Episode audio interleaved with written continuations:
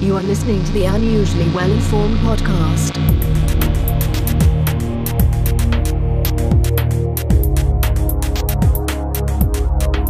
Welcome to the Unusually Well Informed podcast. I'm your host, Tim Hampton. My unusually well informed guest today is Ethan Beute. Ethan is a marketing strategist with a focus on messaging and branding. He is a best selling author and podcast host and the chief evangelist at BombBomb, a service that makes it easy to record, send, and track personalized videos. Today, Ethan and I are discussing the themes in his first book titled Rehumanize Your Business, co authored with Stephen Pacinelli. Ethan, welcome to the show. Thank you so much. I really appreciate the invite and I'm looking forward to the conversation. Me too. It's my pleasure. So, Ethan, in your book, Rehumanize Your Business, you argue that to attract people in support of our goals, we should aim to be known, liked, and trusted. Why is video so important to this? So, we've created so much distance with the digital channels that we've come to rely on. There's so many benefits to them, of course. Uh, a lot of it is around speed and efficiency. But what's lost in so much of it is that we've removed the messenger from the message, right? We don't attach to concepts nearly as well as we attach to people. And very often we attach concepts to people, right? Um, so when we remove ourselves from the majority of our day-to-day communication especially um, you know this book was written pre-pandemic uh, but certainly the, the pandemic enhanced it because we were seeing each other even less, um, or at least seeing each other in a much flatter way. And so, um, obviously, know like, and trust is built through exposure, it's built through familiarity, it's built through predictability and consistency, integrity between word and deed, and all these other things. Uh, but so much of it is built in um, face, voice, personality, expertise, enthusiasm, sincerity, gratitude, nuance, subtlety, all those things that we do naturally when we talk to each other that are absolutely stripped out or at best um, significantly muted or dampened when we go to digital and virtual and online channels. I agree. And we were just talking a little bit before we began the show. This is actually the first time we've met synchronously, as we were talking about but I felt like I knew you already thanks to the messages that we had, we had exchanged, particularly your messages to me, where were, they were video, they were content and personalized. So I did appreciate that. It definitely warmed things up. Yeah, it really does. You just like, you, and so much of it is subconscious, right? You just, as soon as you see me on screen, and as soon as I saw you, because you sent me video messages back, it's like, oh, hey, it's Tim, right? We've never like met, met. We've swapped some emails before, but if those emails hadn't contained videos, we would have not been in as warm a quick and uh, um, motion based posture uh, upon initially meeting because we would have had to go through you know what i call the how's the weather questions right just kind of the basic like what do we have here? What's going on? How i notice it's sunny there. Good for you. Yeah it is. Yeah. yeah. Yeah it's sunny here often. I'm in colorado springs. Very nice. Um, so let's talk about the book a little bit. How did business become dehumanized yeah, I think it goes back, um, and this is a theme that we didn't take on directly in the book itself, although we have already touched on an, a consequence of it, um, which is you know faceless typed out text, faceless digital communication becoming the norm over the past two to three decades, um, and us increasingly entrusting our most important and valuable messages to faceless digital communication. But I think a lot of it goes back to um, the onset of the Industrial Revolution right? We're only 200 years out of its onset. Uh, we're only we're not even 100 years really out of uh, Henry Ford's assembly line, um, and, and, in this in this window, um, you know, let's just look at those 100 years between the onset of the Industrial Revolution and the, and the establishment of the assembly line. The people and the machines and the way that they began to work together and the way that humans were used in that process and the fact that they were cranking out uniform homogenous uh, products for interchangeable consumers with interchangeable parts and interchangeable laborers. Like they're just so the mechanics of all of that. It's really difficult to underestimate but it's also very difficult to observe directly the consequences of the fact that we're only a few generations removed from the onset of these things.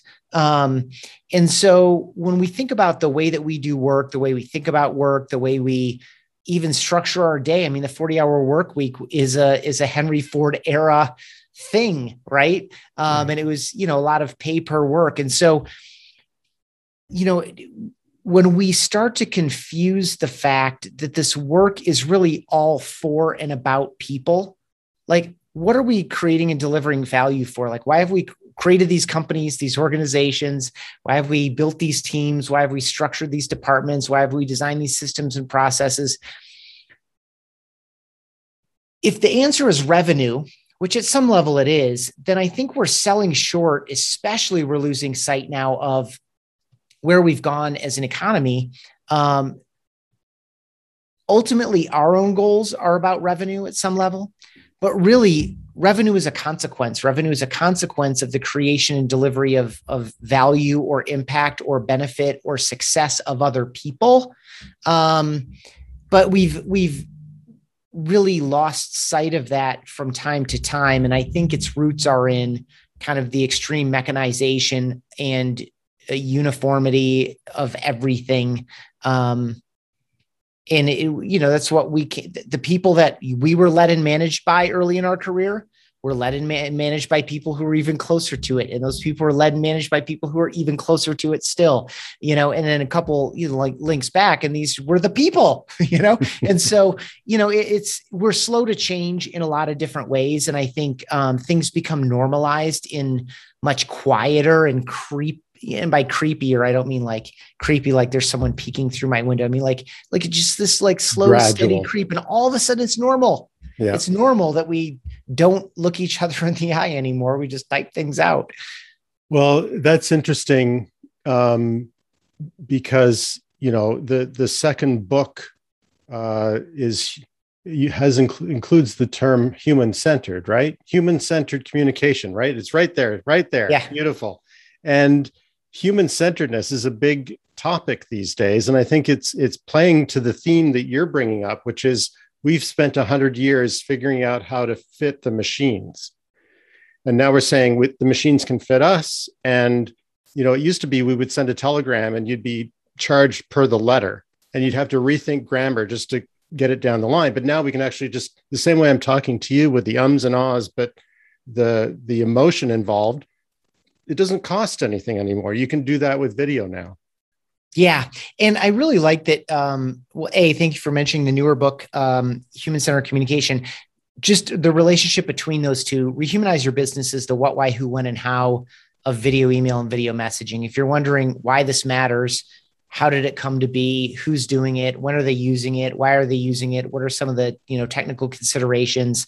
Um, kind of the how components. That's all in there in human centered communication, we go wider than video, email, and video messaging and really take on all of our digital communication um, because we're going to be doing a lot more of it in the future, not less. Um, and the subtitle of it is a business case against digital pollution, which is the reason that, and I promise I'm coming around to your mention of the word emotion. Um, you know, the, the reason it's so important is that this industrialized approach to so much of our work has created a digital pollution that um, you know whereas environmental pollution air water soil you know threatens our health uh, physically um, and, and in other ways too. I mean certainly an emotional issue psychological issue spiritual issue too but digital pollution in particular is even um, quieter and more subtle than environmental pollution. You look out the sky and say, oh my gosh, yeah, there are obviously wildfires somewhere west of us because the winds have brought them here and I can barely see the sky, right? Mm-hmm. Um, which happens to us from time to time now here in Colorado on the Front Range. And digital pollution, on the other hand, is like this kind of th- threat to trust. And it's easier and where that pollution is intentional, by the way, phishing, malware, cyber attacks, et cetera, um, it's really easy to manipulate humans and manipulate human psychology because these digital, virtual, and online spaces are both visually and emotionally impoverished in terms of communication. Mm-hmm. Uh, and so this idea that that we can reinfuse the emotional components, that we can demonstrate our intent, we can demonstrate our motivation, we can demonstrate that we actually believe what we're saying, we can demonstrate in a in a way that you can feel that there's something in this for you and that I have your best interest in mind, that I am aligned with you on this in a way that a, non-video digital communication um, simply can't deliver that. And yet that's what humans have evolved to need and want from each other before we can even consider saying yes. Mm-hmm. Yes, I'll mm-hmm. return this phone call. Yes, I'll reply to this email. Yes, I'll click click this link. Yes, I'll download that attachment. Yes, I'll make that personal in- introduction. All the yeses that we need to be successful. A precursor to the kind of rational cost benefit evaluation that every human also does is what is this person's intent? Am I going to be taken advantage of? Does this person believe what they're saying? Do they seem to have my best interests in mind? So when we add some video communication into the rest of what we're doing, we can restore all of the missing visual and emotional components that humans have evolved to need and want from one another. And so, um, in conclusion, if we want people to say yes, we should make it very easy for them to do it, not just by you know positioning what's in it for them. And that's certainly a great thing that a lot of people overlook somehow. Um, but by doing it in video more often um, it becomes much more clear and obvious that all the signs that point to yes actually point to yes. Right. Well so this brings me to uh, something you got into in some detail in the book and that is being on camera. It's the act of being on camera so, do you have any advice for people who struggle to show warmth and excitement on camera? I'm asking for a friend. Okay. Uh, yes, absolutely. So, two things. I am of the mind that pretty much anyone working in a professional capacity can benefit from video email and video messages. And that's to say, whether it's three times a day or once a day or 10 times a day, depending on what's going on that day, that you consider instead of getting intellectual, getting in your head and pecking the message out and hoping that people understand what you mean, that you can record a video. Right. Implied in that is that everyone and anyone can do this. So now that takes me to point two, which is that this is not about carrying a show. This isn't about a homepage video. This isn't about building an amazing YouTube channel. This isn't about sustaining an amazing, super engaging 35 minute Facebook live event or LinkedIn live event. This is about you connecting and communicating with another person in a more rich and human way. And so I would offer to people that if you are one of these kind of thoughtful, um, analytical, perhaps quiet, perhaps subdued type of people, but you've had some degree of success in your career, no matter how long, how deep that career is, that people have said yes to you. And it's an important part of why they said yes to various things, big and small, is because of who you are and the trust and rapport that you built with that person, the integrity between your word and your deed, the, the agreement between what you're saying and how you're saying it. And so if you're not a big personality who's enthusiastic, like about everything and like over the top and this extroverted type of person, you might feel like, oh, this isn't for me. This is for other people. The answer is that's not true any more than picking up the phone or showing up for a meeting is for other people, not for you. Now, is cold prospecting by phone for everybody? No, but that's not what we're talking about here. We're talking about if I'm going to type out a message in Slack or in email or in LinkedIn messaging, might it be better if I shared this in a video instead of typing it out? I think the answer for everybody is yes, but we can get that we can later get into or now get into um, why that's so hard for everybody to get started, even people with big personalities and extroverted um, uh, tendencies. Well, sure. Let's get into that. I mean, I, I would have assumed that this was something that some people really gravitate to, but you, you seem to be implying that it's a challenge for everyone. that it's not just uh, uh, the introverts. I, yeah. So so you know, some people will immediately. So first, I'll start here. There is a vulnerability to doing this. We have been trained by ourselves and by other people and by what's normal and the status quo in business and culture that we can have absolute control over our digital expression. We can shoot five photos, pick the best one and edit it and then post it. And if we find a better one, we can just remove it and post a different one. We can type up the email and then we can go back and switch things around. We can cut and paste, we can restate, we can be anxious about all these things and tweak it up just so and then finally send it off at some point. We can correct any image down to the pixel. We can edit the videos um, that we're using for any purpose. So we're, we're trained to have all of this control. But what happens in these simple personal video messages is that you actually have to let go and be yourself in a digital format for 30 seconds or three minutes or 12 minutes at a time. And that is difficult for a lot of people, primarily because, unlike a Zoom call where it comes and goes, and you might kind of beat yourself up in your own head, like, oh, I shouldn't have said that thing, or, you know, I could have answered that question better, or whatever. But you can't redo it. There's no redos. In a video message, there is. So, sure. with BombBomb and all the other systems that allow you to do this, you record it and you can actually play it back. And you are your own harshest critic. You are going to judge every second of that video. You're going to hear every um, and it's going to sound 50 times louder to you than it is to anybody else. You're going to fuss over your hair or your collar, or did I say it right? Or this is goofy. No one else is going to make that judgment if you make the video about the other person and their problem or their question or their opportunity or whatever. Um, if you make it about the other person and stop making it about you in your own head, you'll start to let go the only way through this vulnerability is practice. You actually have to do it to work through it. Vulnerability is just discomfort in the face of risk, or uncertainty, or emotional exposure.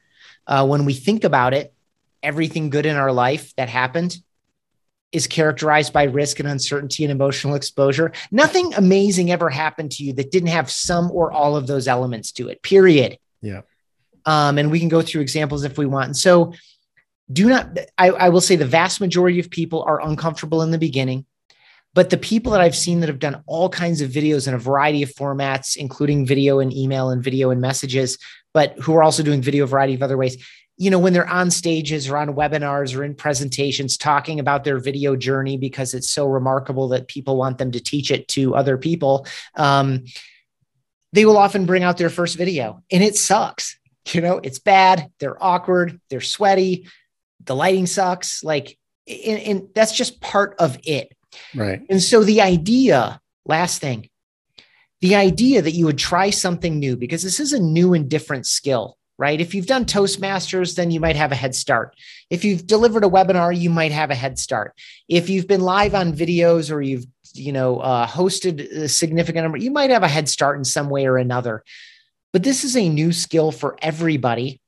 And the idea that you would take on a new skill and be amazing at it the first time you try it is just ludicrous. You you wouldn't do that with anything. Getting putting on ice skates for the first time or putting on downhill skis for the first time or a snowboard or trying to speak Mandarin or German for the first time. Um, or playing a musical instrument for the first time. You wouldn't expect to be good at any of these things, but somehow you think, well, I've turned my camera on before. Um, I've spoken to other human beings before. I'm going to be amazing at this. Yeah, you have some skills that are transferable, but this in and of itself is a new uh, combination of skills. And it is certainly one worth A, practicing through the discomfort on, and B, getting very good at. Um, on the other side of that discomfort and vulnerability um, and awkwardness and fear of judgment and rejection. By the way, that's what all this is about. Humans just fear judgment and rejection. Um, so, one of the reasons we over criticize ourselves in a way that no one else ever would, it's just unfair, but we do it to protect ourselves and pr- protect our egos and to assure that we don't get judged in such a way that we get rejected. Um, this is all evolutionary psychology. And so, um, on the other side of that discomfort, on the other side of the first, it could take you three videos, it could take you 10 videos. There's still videos that I send that I might get a little bit anxious about, like, uh, you know, because it's a big deal or the consequences are significant or whatever. Um, it's insanely liberating and insanely powerful this comfort and confidence in your own skin and getting more yeses based on who you are um, not just like the, the again the intellectual exercise and pecking it out and getting into features and benefits and costs for people and having people try to make judgments based on that without you having delivered any degree of warmth or personality along with it, um, except maybe an emoticon if you're trying to like fun it up a little bit. Yes. Um, you know, it's it's just super powerful and liberating. And the transformation I've seen in people over the past decade that I've been doing this work is just it's just a joy. It's what keeps me engaged a decade in. So you you raise the um, point that live video, whether it's in Facebook or LinkedIn or YouTube, um, people are first of all a lot more forgiving if it's not polished because you don't have time to polish it. But furthermore, you don't have to spend the time to polish it, so you right. can you can come out with a lot more material that way too. Yeah, absolutely. Yeah. Um, in fact, um, in the new book, we uh, interviewed 11 different experts on a variety of topics, all to kind of work our way around this. Like, how do we actually connect and communicate digitally, virtually, and online, knowing that all of us are going to have to sell and serve a lot more often in the future in these spaces in the face of ever increasing digital noise and pollution. And one of them was Adam Contos, the CEO of Remax.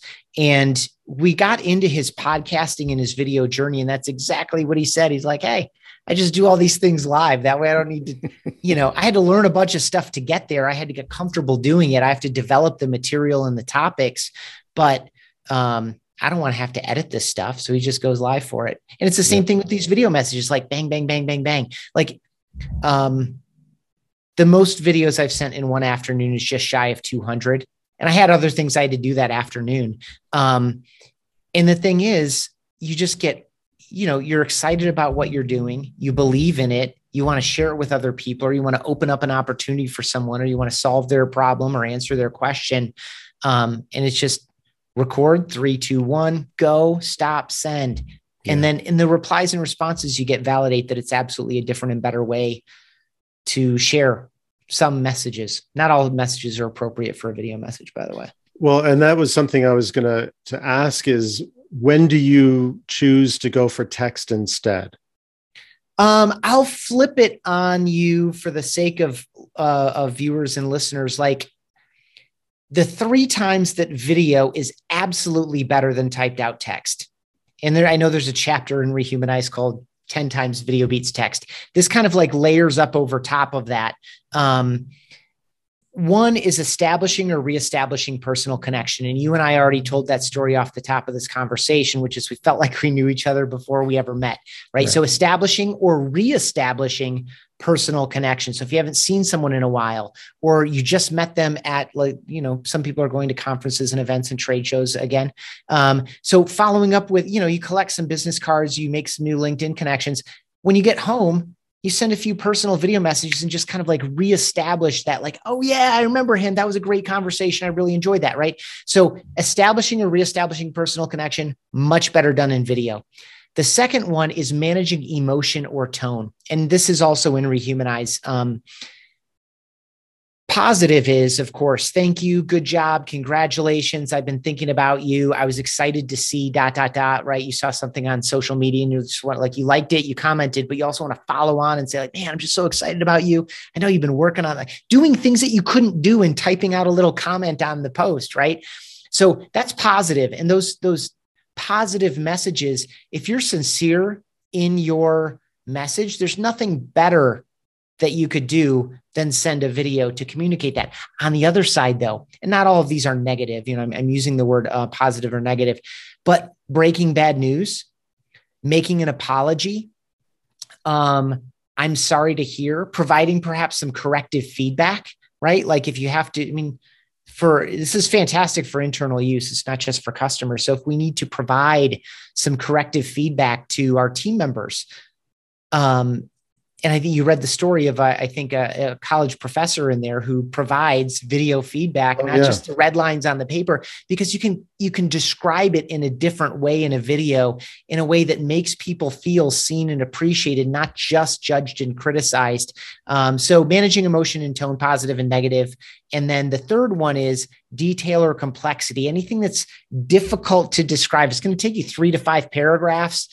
Um, and it's going to be time consuming for you. You're going to be so much better off just hitting record and talking to people, describing things in layperson's terms, or perhaps even using a screen recording to kind of show and tell to walk people through things. So, personal connection, emotion and tone, detail or complexity, definitely done better in video. There are other use cases, but as people are thinking about the messages that they're sending throughout their day, or they're trying to structure customer communication or new employee communication, or these types of things, anytime you're trying to take on um, a communication task, either a micro one, like I need to reply to this person, how am I going to do it? Or whether it's a macro one, like I need to design a system or a process. Um, those three filters are definite video go tos. Um, thanks to COVID, um, many jobs have been done from home. You and I are both, I believe this is your home. It is not my home. This room is much bigger than every room in my home, except okay. uh, perhaps my living room and my kitchen. Okay. Okay. Well, it's a lovely space. Uh, Thank you. I'm it's five minutes home, from my home. It's but, I, I come here because it's quiet and it's uh, got amazing internet connection. Okay. Um, but many of us are working from home these days, and we're relying on Zoom a lot, not just for one-on-one meetings like this, but for um, group meetings. And I don't know if this is one of your definitions of digital pollution, but people are really talking about Zoom fatigue. You know, they're being invited to meetings. They have to sit there pretty much motionless. Um, maybe they don't even get called on. Uh, they have to worry about looking riveted the whole time. Um, do you have any advice for people who are planning such meetings and making it so that it's more engaging for people? Uh, yes, absolutely. That is a fantastic observation. First and foremost, I would say, does this need to be a Zoom meeting? Um, and or does this need to be a meeting at all? Right. Um, so I'll address that for a minute, and then we'll go back into the into the core question. Could this be uh, a walk and talk by telephone? Mm-hmm that's like that there's you know walking is fantastic. So many leaders and uh, people have done amazing things that we all benefit from today. Did a lot of walking and there's something about that process. And so this idea of like freeing your your mind by getting away from the flat screen um, and being somewhere else in the, the physical activity, the blood flow, the brain activity. Um, I find walking meetings, whether it's with someone in person or by phone, is a really nice substitute in a lot of cases. Now that doesn't work for, you know, if you need to get five or six people together, I don't know that that's the best call. No. Um, but certainly for one-on-ones or, or intimate meetings. Another idea too, and this goes to video messaging, is that one of the best roles for video messages is what I call the in-between it's too much for a plain old email, but it's not quite enough for a meeting. We've all been in that meeting that everyone's like, yeah, that could have just been an email.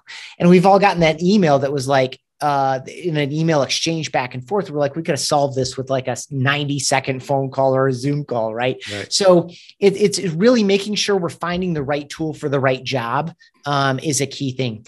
As for Zoom meetings themselves, you are right. Even if you are engaged, you might look disengaged, and that is bad for everybody else on the call.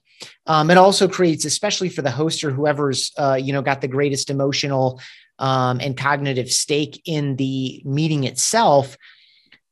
That's a negative perception for you. So something that we talk about in human centered communication, two different people, um, and I, I go into the background of who they are. Um, they're both awesome women. Um, both advised turning it up a little bit um, in a way that's still authentic to you, but turn it up a little bit because our our default face, um, Julie Hansen calls it RBF, resting business face. Yes, um, well done. This is, yep. this is just this is kind of like flat face where like we could be actually listening intently, but we look like we could not care less. Um, and so this idea of just like over expressing a little bit a, it keeps you plugged in. B, um, it makes clear to other people. And so simple things like you're doing, head nods. Like I know that I know that what I'm saying is interesting to you because you're smiling and nodding your head. So consciously doing those things until they become a bit more habitual. Um, now I'm speaking now to the participant, not the person hosting the meeting. I'll flip in just a minute. Um, something else that's kind of like keeps me engaged and makes meetings more fun. I'll either a take notes and I'll let people know that I'm taking notes, and then I'll typically share them with other people. Just that activity alone keeps me engaged in what's happening, um, and it's productive for other people. Gosh, thank you so much for the notes. It's amazing. Like it's a nice value add for other people. Um, the discipline of stopping multitasking. And I still struggle with this one myself. It's so freaking easy. Yeah. Especially if it's a meeting where it's not where there are like six or more people, where your odds of getting called on are like 20% or lower, mm-hmm. to have other stuff open. It's such a disservice to yourself and the other people. If you don't need to be in the meeting, have the courage to withdraw from the meeting. If you're not sure if you should be in the meeting, but you get invited, you know, it's not. And I don't care who invited you to the meeting unless it's I guess we could find exceptions. I won't make up any right now, but it is certainly within your right and it's not unreasonable. And it's probably an exercise that more people inviting people to meetings should be doing, replying back and saying, Hey, got that invite. I'd be happy to attend. It is open on my calendar. I just want to make sure um, that uh, I'm going to be useful to the other people in the meeting, or you know, what can I expect to get out of this meeting? That's not. I mean, you're going to do it in a way that's not disrespectful, but making sure, sure that you're in meetings that you belong in is is another one. As for hosting a meeting or being having some level of responsibility for it being engaging and productive, one, use the chat. Use the chat use the um, you know zoom gives you the, like the thumbs up and a bunch of other things. Um, if someone else is talking i acknowledge them not just by smiling and nodding um, but also by like throwing up thematic um, you know little icons in the corner um, that keeps me and other people engaged it validates the person who's speaking that lets them know that they're on the right ch- right track. Um, I will add things into the chat either as additional questions without distracting from the core conversation or links to things that other people are talking about. So, like if I catch myself multitasking, I'll turn it into something productive and I'll be like, oh, that person just mentioned this book. And so I'll like go look it up and drop a link in. Right. Other people can check it out too, that kind of thing. And so, um, and don't be afraid to call on people. Um, if you have invited five people to the meeting, I'm going to assume that you have a reason that all five of those people should be there. And if you haven't heard from one, ask. You know, engage everybody in the meeting um, and validate their response in some particular way. Um, a good habit for that is to restate what you think you heard from someone and perhaps ask for clarification or for validation thumbs up like yep that's exactly what i was that's exactly what i meant you know uh, for your benefit and the benefit of other people so I run um, a few scheduled meetings where where it's like every week we're meeting at this time. Uh, two in particular are the the people who work that I work closest with, and um, I just want to explore a little bit more what you said about you know if there's no reason to be there. I struggle with that because it is a it is a scheduled meeting, and I would like everybody be, to be there. And I've even sort of threatened to reduce the frequency. And the response has been no, we'd like to keep doing this because we like to be plugged in. It may not be exactly what is going on in my life. Like, you know, and I do, I do actually think it's fine if they go screen off and do something while we're talking about something that doesn't affect them. Um, I guess I have the advantage that it's a very fun, charismatic team, right? So they all get along and it's not like they're desperate to not be there. I can count on them to stay engaged. But I, I, I just wonder if how you calibrate around inviting people for for basically a, a, sense of cohesion and involvement as opposed to every topic on the agenda is going to necessarily require them. That's a really really good question. It makes me think of a we have a standing two and a half hour leadership meeting every tuesday morning. It's got a very specific structure. It tends to be highly productive and we will bring people in for specific 15 perhaps even 30 minutes of time not just to come in and give a presentation but we're going to talk about a topic in particular. This person has a lot to add on it or is the person on the front lines of that issue or that topic and we'll bring them in for that period. So i like this idea that you have an agenda that's important that lets other people know like where are we going here? Um, and this permission to come and go as long as everyone understands what's going on and it and it doesn't come across to anyone else. Like this person is you know you know of their own accord just saying like i don't need this you know because that cohesion it sounds like this isn't an issue for you. I'm now speaking to other people that are like thinking about their own meetings and their own teams. I think a key thing is making sure that everyone understands what the rules of engagement are um, and that if this is not hey where we're going next this is especially relevant to you two. Um, it might not be relevant to, to you three. Um, everyone is welcome to be here. This is probably going to take us about 15 minutes. So if you need to go take care of something else, do, but be sure to come back. Like as long as everyone understands the rules of engagement, um, then that makes sense. You, what, what this also makes me wonder though is, um, should this be one big meeting or should it be uh, multiple smaller meetings you know obviously yeah. that's for each person and each team to decide i do love one of my favorite things about the way you set that question up was um, that you sought feedback from the people who are in the meeting. Right. Do you want right. this? You know? Oh we want this. And i mean that by the way high point and then i'll give it back to you. Um, it, th- that also reminds me of a class guy. I attribute it in my mind to Seth Godin, but I'm sure multiple people have said it in different ways, which is um, uh, if people miss it when it's gone, like that's good marketing. So if you've been sending sure. an email and you're like, ah, I'm just going to blow it off this month, and three people are like, whoa, what happened to that email? I love this email. Like that's really good. So this idea that you're doing meetings that people like, no, don't don't stop this meeting. Like that's good. It's a super positive sign. And asking for that feedback specifically, I think, is critical. Have you ever seen the movie Swimming with Sharks? I don't think that I have. There, there's a line. It's about a movie executive, and there's a line in it. Somebody rushes up to the executive and says, "They can't start the meeting without you." And he says, he turns to his other assistant and he says, "You see, a meeting that can't start without you. That's a meeting worth going to." So I thought that was so a real, that was a memorable line for me. It is really funny. Um, so, what are your? You, you, touched on some of the ingredients to a good space to record in. You know, it's quiet.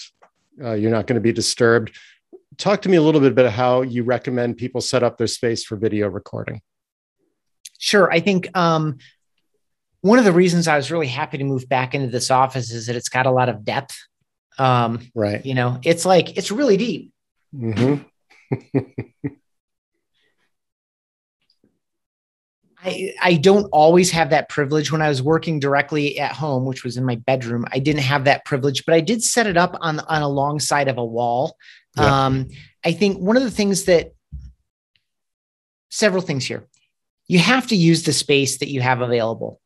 Um, but I think if you can go on an angle against a, a, wall or something long, if you can work a corner of the room in, it just has a little bit more depth and interest to it. Um, another thing I something I really like about what you're doing here. Um, I don't know who made that painting. My son and um, I. Fantastic. Yeah. Um, a little personal touch. You've got some greenery. You've got kindly got a book that I co-authored. Very good book, yes. Behind you, and, and, a bookshelf in general. You've got a mug. I'm sure there's a story behind that mug.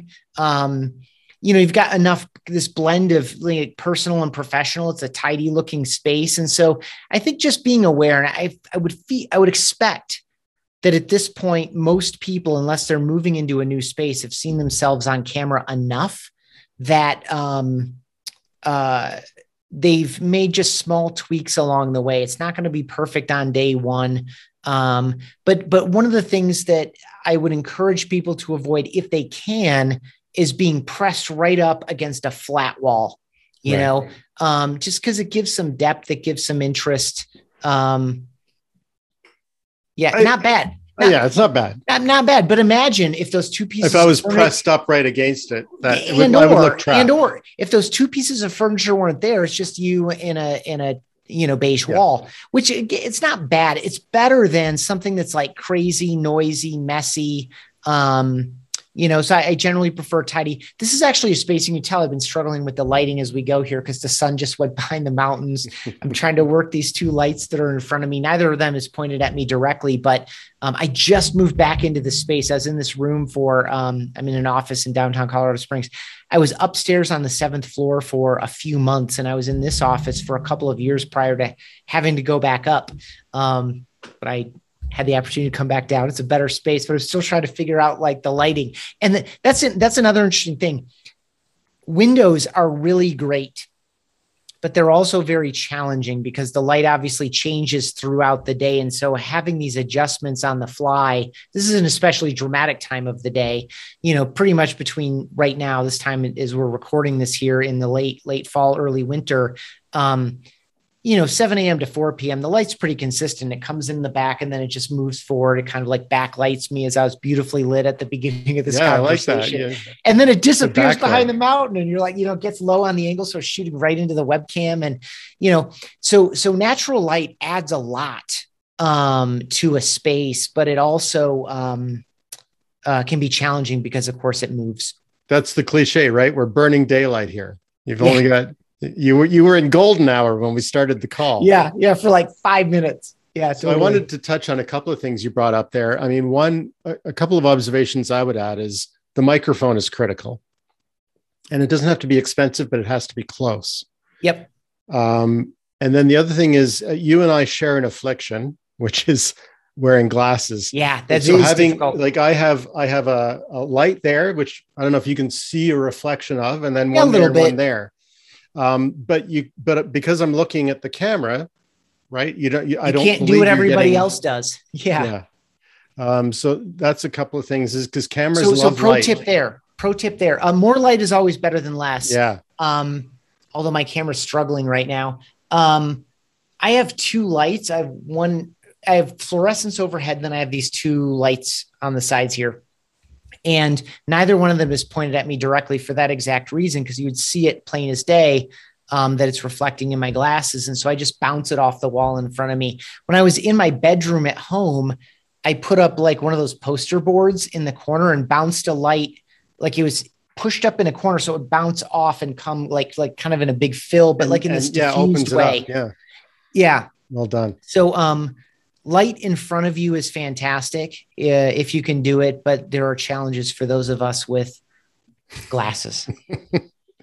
Um, so talk to me about the Zeigarnik. I is am I, am I pronouncing that correctly? Zeigarnik effect. Uh yes. Uh, Set it up for me a little bit more. So it's from your book, and basically, it's the idea. If I in- interpret it correctly, you say I have three reasons why the Zeigarnik effect is important, Oh yes. and okay, people yeah, yeah, won't yeah. let you go until you get to point three. It's a way of engaging people and, and hooking them in a little bit. Yeah, yeah, yeah. It's this idea of um, we we just want to phys- uh, finish the puzzle. We want to close the loop. We want to tie up the loose ends. Um, that one, by the way, I had to ask because um, a it's been a little while, and b that was that was from Steve, uh, my co-author, Okay. my longtime friend and team member, chief marketing officer here at BombBomb. Huge into um, well, essentially behavioral psychology. Sure. Um, and so, uh, yeah, so so we want to complete these things, and so this idea, and this works for things besides videos, by the way. Anything that you want to bring people through, um, you know, a numbered sequence as you offered is a really good one. Kind of like starting an idea in a subject line and continuing it in the body of the email. Um, you know, promising something in a video thumbnail, right? Like I don't have my whiteboard with me, but oftentimes I'll use a whiteboard and I'll write, you know, someone's name, but also like a little promise on there, like, um, you know, two surprising things that happened today, Tim, right? Um, you know, or 30 seconds well spent or something like that. Yeah. Right. Exactly. You know, it's like, okay, what is this person talking about? So This is just this kind of intrigue, the curiosity layer, just the idea that I need to finish the task. I need to, like, if there are three things, I at least want to know what they are. And of course, the fine line we have to walk here, because immediately someone watching or listening is probably thinking about things like, um, Listicles. Exactly the word I was about to say. So good. Love it. I let listicles and um and then also just like any clickbait type stuff where it's like, and you won't believe number six, you know. Right. Um and number seven came out of nowhere. Yeah. You know, This changes everything. yeah, yeah. It's so funny because here's a big lesson, and this was a key theme in human centered communication. With all of these digital messages and experiences that we're creating for people, we're obviously asking for someone's time and attention. These are the two most valuable things that people can give us, um, assuming that you're the type of person that's listening to a show like this um, and investing in yourself and growing in your career. I'm going to assume that most of your basic needs are met.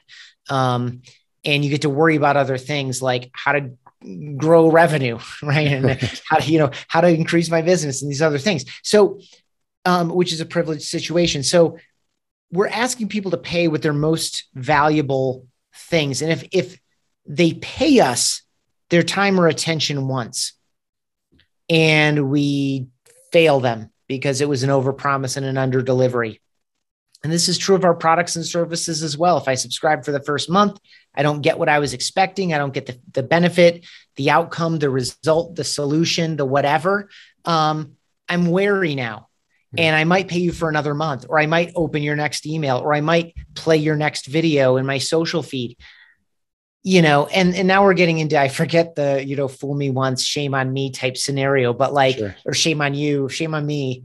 Uh, but it's that right. So it doesn't take long to understand, and then I'll close this with a fun little personal story. It doesn't take long for people to understand That was a Zeigarnik effect right there. Yeah, it was. It was TS teasing. That's like like shallow teasing. Um, I'm, the answer in 15 seconds after I Yes. finish what I'm saying right now. Um, so, uh, you know, the, it doesn't take long for us to understand that this is not worth our time and attention. And so, not only will they not like, and they're and we're pattern making machines, and so our, you know, we're calculating all of this subconsciously, and it's like, okay, I might not open that person's email. In fact, it might be an immediate swipe delete going forward because you know the three times the last three ones they weren't about me they weren't relevant they weren't useful. It didn't satisfy the promise that they were making. This person or this brand or this email address or this logo is not worth my time or attention.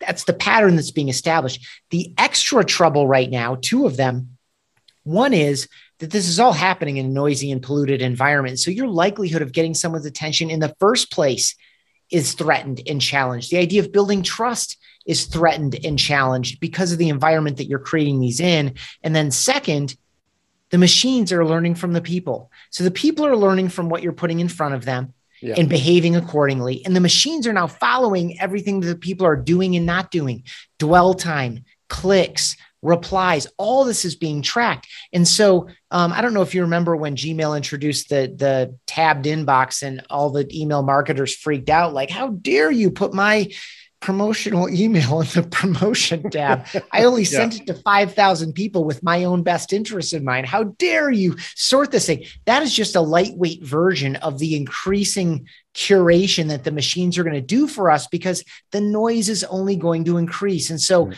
what patterns are we creating for the people we need and want to engage?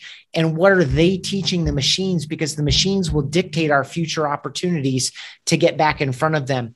Uh, and now the quick fun story um, on how quickly humans learn. It's so so. My son is a huge roller coaster fanatic. Knows all the manufacturers, knows all the rides, knows all the parks, knows all the styles and safety features and blah blah blah. So he's watched and he's learned a ton of it by watching YouTube videos and a, a whole bunch of different styles.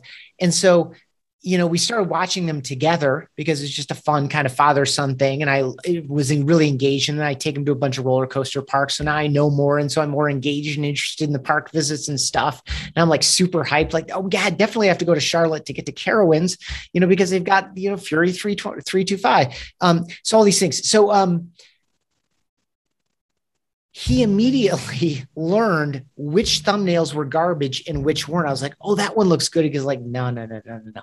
Dad, look at what's going on in this thumbnail. Because I don't like I'm not judging these thumbnails, I'm not judging the video You're looking at the title, probably. Yeah, yeah, but he, you know, it took him 10 or 15 um, you know, samples where he clicked two or three bad ones and he knows that class of thumbnail and video title is never touch again. right. Never touch it again. So their ad revenue is is shrinking because Probably suffering. you know, you fool me once, but you're not going to fool me two or three or four times because I'm a smart human being and and I am a pattern making machine.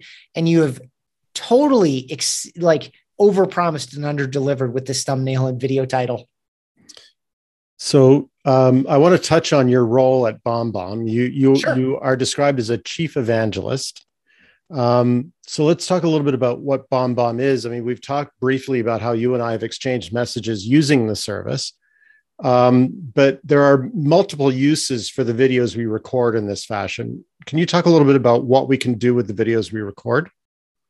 Uh, sure. You're talking like technically, or are you talking kind of Yeah, like well, for example, uh, can I use the video in a message in LinkedIn? Can I use the message? oh yeah, yeah. There you go. Sure. Yeah. Yeah, absolutely. So, um, so BombBomb is a video messaging platform Uh, we have a web app that you can log into at bombbomb.com and you can bring in lists of people. You can construct emails like you can in like MailChimp or Constant Contact, but video is integrated directly in.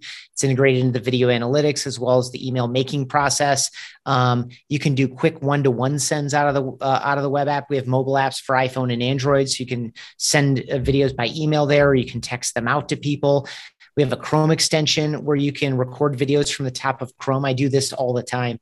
Um, and you can record or screen record or even pull an existing video out of your library and put it anywhere that you want. So I put it in LinkedIn messages, I put it in Slack messages. Um, I put them, I don't use Facebook very much, and I try never to use Facebook Messenger anymore, but um, I will drop them in there. And the funny thing is, now all these places have video features but they're all compromised in some way. Um, and by that, I mean like LinkedIn. I work at my desk all day. I'm not a mobile operator. I'm not sending a bunch of, I'm not using my smartphone to do LinkedIn very often. Right. And so, but the only place you can record a video in LinkedIn Messenger is from the mobile app. Okay. Mm-hmm. Well, that sets it off. So I, I work from my laptop almost all day. Right. So I, I, can record there and take it. But then I can also see when the video gets played, how long the person watched, how many times it got played, which is a suggestion that maybe they shared it with other people, these types of things. Same thing with Slack. Um, I think tracking is the key thing. And this idea too of having a video that you recorded once and they can use over and over again. Just to stay in LinkedIn, I haven't done it recently, but I have from time to time had a kind of a generic LinkedIn, hey, thanks for connecting video. I don't mention you by name. I just thank you for the connection.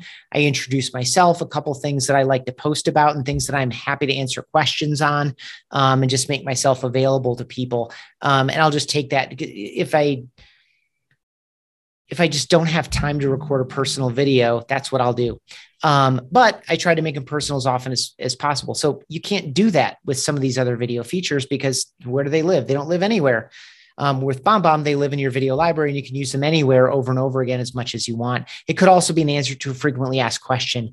Um, we also have direct integrations with a number of systems and platforms, including Salesforce, Outreach, Zendesk, a bunch of real estate and CRM uh, platforms because those are two businesses that we came up in um, and, and we built a lot of relationships in uh, early on with that Chrome extension. Uh, and and by the way, also in the web app, I know I'm kind of moving around a lot, but not only can you get that link, but you can also get the embed code. And so what a lot of people are doing is taking the link or the embed code and using it in a variety of other systems too um, that that will accept that embed code. So do the videos ever expire?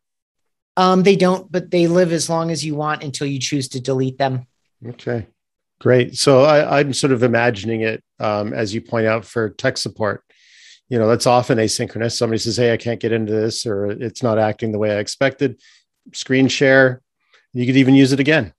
Yeah super yeah. powerful. Um, and it's such a huge there, there are stats and you saw them because they're in rehumanize your business. There's a number of amazing specific benefits that we have quantified in the customer service customer support process using both personal videos and uh, we call these evergreen videos, record it once and use it over and over again as appropriate. You might also think about it in terms of onboarding or even pre pre sale. There right. are a number of steps that people might go through. And so you might set it up in your marketing automation system or some other system where it's like, as soon as these two things are true and this number falls between this range and this is false, automatically send this video message. Right.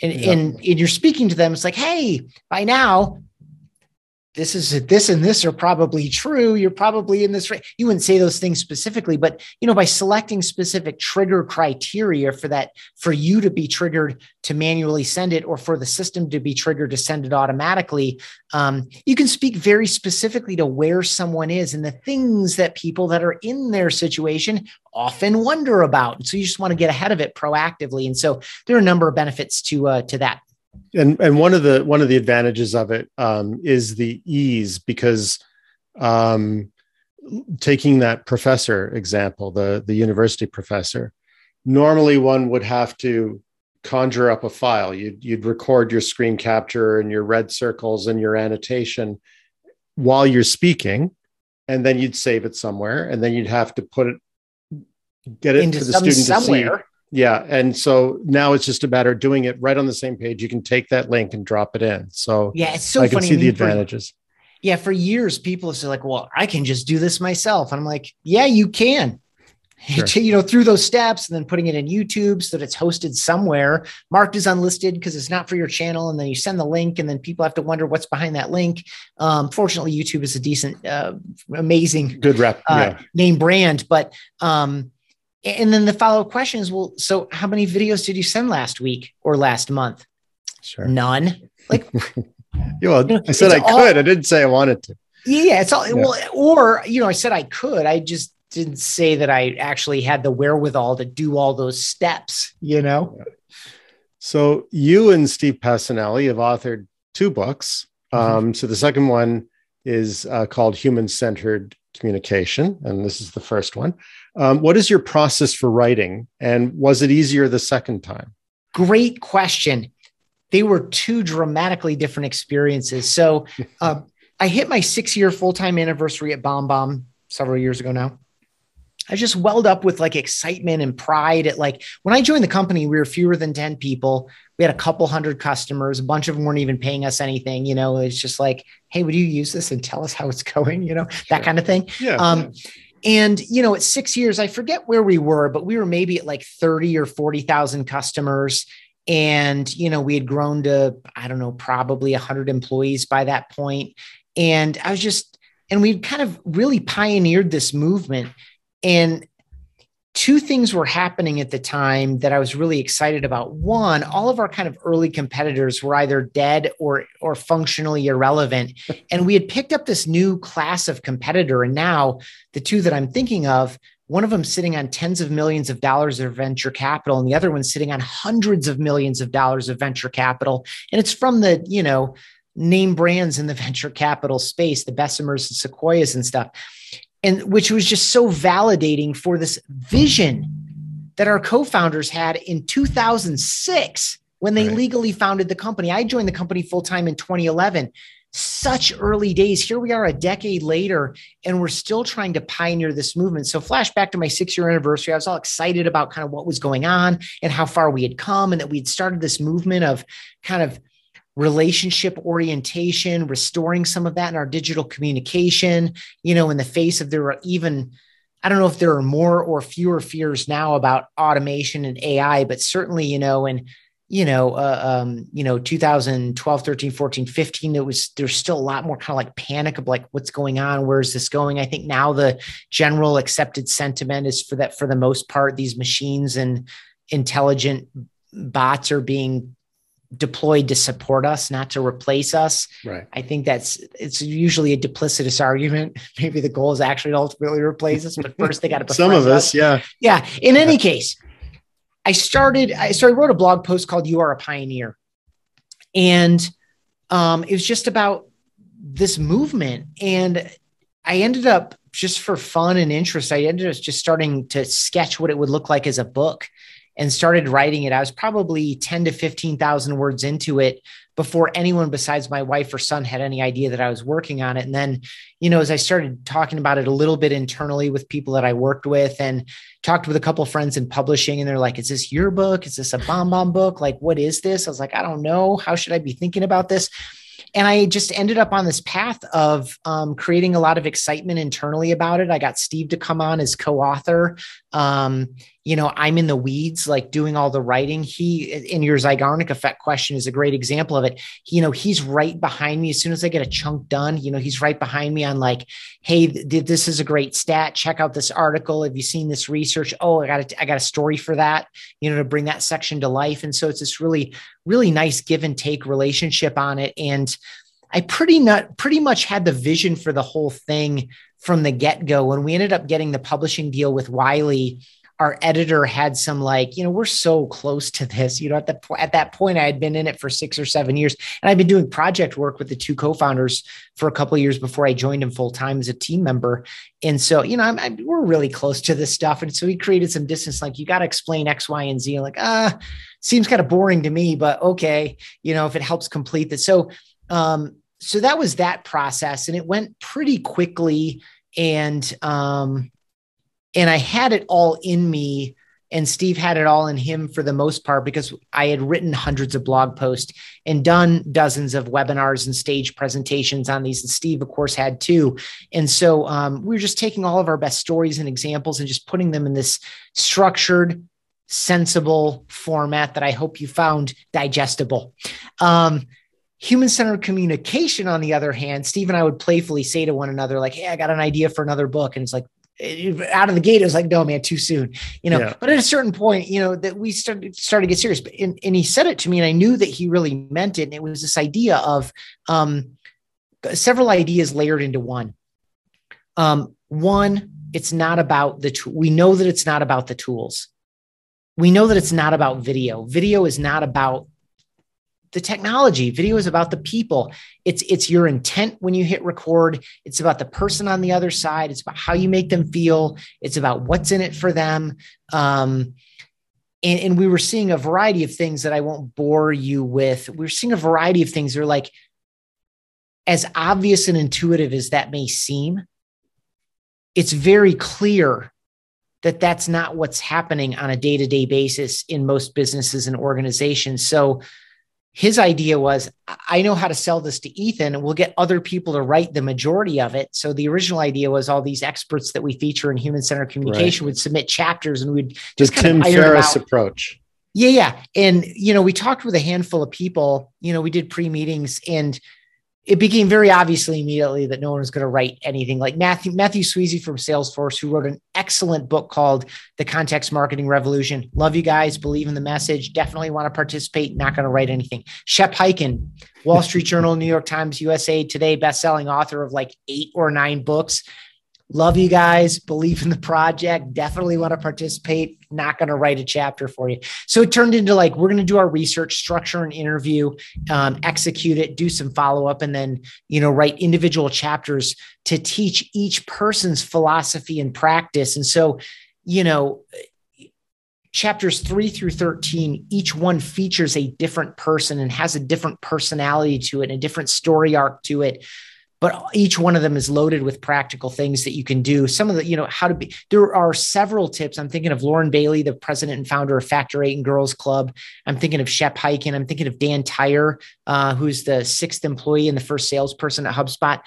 Those chapters, those three are among probably five or six that have very specific tips on your question earlier about how do we make these Zoom calls engaging for people, knowing that people are coming with a chip on their shoulder and uh, short attention and short tolerance for this stuff. And so, yeah. um, lots of practical stuff in there. So the the approaches were much different. I when I started writing human centered communication because um, the core chapters like one and two are human centered digital pollution and then human centered communication. Then we go three through thirteen featuring people. 14 and 15 are strategic and then tactical um, roundups where we make the different people in different chapters talk to each other. And of course, 16, as, as you might expect, is a look to the future. Right. Um, and um, I started chapters three through 13 with heavyweight outlines because we had the transcriptions from the interviews. We had done our research in advance. And so the outlines for those chapters were, you know, four to 5,000 words each. And so it's just a matter of like ripping a lot of that stuff out, paring down the quotes, deciding which stories to keep and which stories to ditch. And, you know, is, is more of a process of removing than building. Yeah, that's tough. Um, when you, yeah, when you're, when you're not adding, you're removing that, that can be heart wrenching. Um, what made you decide to go through a traditional publisher as opposed to self publish? Great question. So um, with Wiley, so as I was trying to figure out really good questions, I got a lot to share here, but I'll keep it tight. Um, that's that's that's why I'm pa- delaying here. Um, so one of the things I did when we were when Rehumanize was in process was I reread books written by people I knew and then asked them if they would talk about their process. And some of them were self published, some were formal published. One guy, uh, Chris Smith, uh, one of the co founders of a company called Curaytor, had uh, he had done three books, um, one totally self, one kind of hybrid self, and one traditional publisher. And, and after doing that, we narrowed it down to we either want to go with Wiley or Greenleaf. Greenleaf is kind of an a la carte white glove self publisher. Mm-hmm. And Wiley, we opted to go with a zero upfront costs, b some credibility. If you look at, I'm, I'm looking around like I have a bookshelf here. I just literally just moved back into this room today, so I don't have any books here. Um, actually, I do. I have three, and one of them is from Wiley. Um, right. when, when when Steve and I looked at our bookshelves, um, there's a lot of Wiley there, nonfiction business book publishing. They're prolific, and I wanted to be able to say something like from the publishing team that brought you category defining books like inbound marketing from HubSpot, behind the cloud from Salesforce, customer success from Gainsight comes a new category defining book on video messaging from the folks at BombBomb. So that's what we wound up doing. Um, we felt like it added credibility. Um, we didn't know what we were doing at all. There's a lot to learn about this space, and there are a lot of bad decisions you can make and a lot of pitfalls, uh, a lot of potential for it. Um, so we went with Wiley, and that was a really good experience. And then for the second one, we ended up going to Greenleaf. Um, mm. You know, we talked to Wiley about it, but we ended up going with Greenleaf. And Steve's main idea there was like, well, it's going to be fine either way, but we'll learn a whole bunch of other things if we go a different just go a different route. Yeah. and one of our goals there was to um, they also manage the fast company imprint which you have to kind of submit an additional prospectus on and and they have to evaluate whether or not this fits their kind of like brand. And so it released on fast company press which was our goal in the, in the first place because we do think that there's a lot of um, business innovation is like a, a foundational and the same audience too for sure yeah, totally. So, you know, for example, um, in early 2022 at some airports, there's going to be a, a code display of the current issue of Inc., the current issue of Fast Company, and books from those imprints. And so we'll be, you'll see human centered communication at um, I don't know, it's like 80 airports or something because the brand, like the, the brand affinity there and what we're speaking to in the spirit of it and the message of it, um, they found is sufficiently brand aligned. And so in this one, the royalty rate's better. We got a little bit more control. Wiley gave us a ton of control. Our team designed the cover and the interior layout. They executed it. Um, in this one, we got to make even further decisions like the gloss and emboss on the cover uh, and on the back cover. You know, our our art team got to do that. Um, just multiple paths. Yeah. Um, we had to, we had to front the cost though. You know, we had to front the cost on this. Sure. We actually had to print the books. We have to, they help us, but we have to manage the inventory. And, you know, if you're looking to do a book self-published and you're going to do it cheaper than we did, you better be prepared to make a lot more decisions uh, you know, it's it's interesting. And by the way, for anyone watching or listening at this point in the conversation, because this is not early, you've made a commitment to spend time with me uh, and Tim. um, feel free to reach out to me. It's just Ethan, E T H A N, at bombbomb.com. I've published a few things on the process, a couple podcast episodes on my own show, um, a, a, personal blog post that I wrote. Um, and I know that it is a complex, and I'm not a master of this by any means. I've only done it twice, but um, you know, we've had a couple successful launches, and um, you know, we hit the Wall Street Journal bestseller list, which was really exciting this time. Um, it was one of our goals for the launch. And there are a key number of factors that allowed us to achieve that.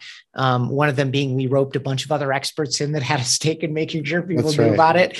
But um, uh, and by the way, video messages, personal one to one video messages played a very important role in a successful launch of the book, too. So, in any case, I'm, I'm happy to share what I've learned, um, even though I'm no expert in this at all. But there's like, there are so many difficult decisions, blind spots, pitfalls, etc. At a certain point, you are the product. There are entire, there's an entire like business built on capitalizing on your interest in having a book released. Yeah. Um, and not all of it is in your favor. And it's hard to know. Yeah. Well, that that's a that's a ton of really good advice. And I appreciate you uh, sharing the other sources of of uh, connecting with you as well. So my last question, um, and you you actually sort of brought it up a little bit when you said that uh, you have a chapter about the future in your second book. Um, thanks to Facebook's recent announcement, there's been a lot of interest. Uh, the, announcing they're going to go into Meta, right? That they're becoming Meta, uh, has brought a lot of interest to AR and VR, which many people might say is an effort to be even more present in the way we communicate with one another. Do you see that having any impact to, to the kind of work that BombBomb does? Um, I can. Uh, first, let's accept that the vision uh, is still far off. Um, we've seen how slow, I'll just say, in my seat here at BombBomb over the past decade, I've seen how slow this goes. I think the one advantage, just doubling back into the conversation of this, this being who you are as you are and letting go and just being yourself for a some like the, the avatar type scenario takes care of some of that. I've seen a couple of the um, the videos that Facebook has released around. It's this idea that you get to like make yourself up over again. Like it reminds me of actually of Dwight Schrute in Second Life on The Office, which is just an amazing episode. He's actually a paper salesman. He's actually the exact same person, but I think he can fly. Hilarious. He's dressed the same. But like you can you can reinvent yourself in in and in a way kind of like I, I think it'll be interesting. It's one of the reasons too that we wanted to make sure that people that were engaging with us and thinking about um, video messaging and video email today are thinking about it in a bigger, better way than a lot of the way that it's being bought and sold right now, which is this very like kind of myopic view of like this is at some point it's become synonymous with video prospecting. And it's like that's that's one use case, it's okay, but that's just so small relative to the opportunity in front of us. And so I don't know how it will change our technology over time. I do think that there's a, real, a very real honesty and vulnerability in this style of communication. I would personally rather get on a Zoom call with six people than to get into than to put a headset on sure and fake myself up and pretend like I'm in a room with a bunch of other people. Like there's just, but I, you know, I, I don't think anyone would accuse me of being a Luddite. I'm definitely risk averse. I definitely like what I'm familiar with, but most humans do. But all that on the table, I still think there's something very honest about what you and I are doing right now on a Zoom call and what you and I did going back and forth with video messages that I don't think the metaverse solves. Yeah. Um, or, or, or it's early imagination. Well, I mean, it depends if you and I are both looking at the same engine block, but yeah. we're we're 10 states apart you know and we're talking about how to fix it that might be a, a, really interesting use case. So i can see when when when our focus is not actually on each other but on a shared space great that would be really interesting uh, absolutely. Co co-working and collaborating. Yeah really interesting. That is that's that's a fantastic use case. So that's it. That goes back to the heart of all of this the right tool for the right job. Absolutely. you know let's not just get so and this is the problem. You, you and we talk about it a lot in human centered communication and and frankly this book was motivated by some of the problems we saw about the implementation of these ideas is that so many people are all about the tool. They're all about the technology and they're losing sight of why any of it matters at all. What gives it meaning? What gives it purpose? What gives it value? What produces useful outcomes for people whether that's money or a problem solved or an opportunity capitalized upon or usually those two things are you know on different sides of some kind of a value exchange we're losing sight of that. Or, or it's easy to lose sight of it because we're just so enamored of the things that we can set up and automate and trigger and blah blah blah or just the fact that it's new alone and like that because like i start to self-identify i'm the guy that does all the new stuff you know and so like i'm just always doing new stuff but it's like it's more about experimenting with the stuff than it is about actually serving or helping other human beings yeah. and so as you know as long as we stay rooted in that um I think we'll be much better off in applying technologies old and new. Well, Ethan, thank you so much for bringing so much value today to this call, this conversation. I really appreciate it. I appreciate the thought and care you put into the conversation. I really enjoyed it. I appreciate you getting into the book and I appreciate the invitation. My pleasure. My guest today was Ethan Beute. Links to Ethan's books and his LinkedIn profile will be in the show notes. My name is Tim Hampton, and you can reach me at tim at unusuallywellinformed.com. Thanks for listening. I hope you will subscribe and join me for the next show with another unusually well informed leader in business and technology. Thank you for listening to the Unusually Well Informed podcast.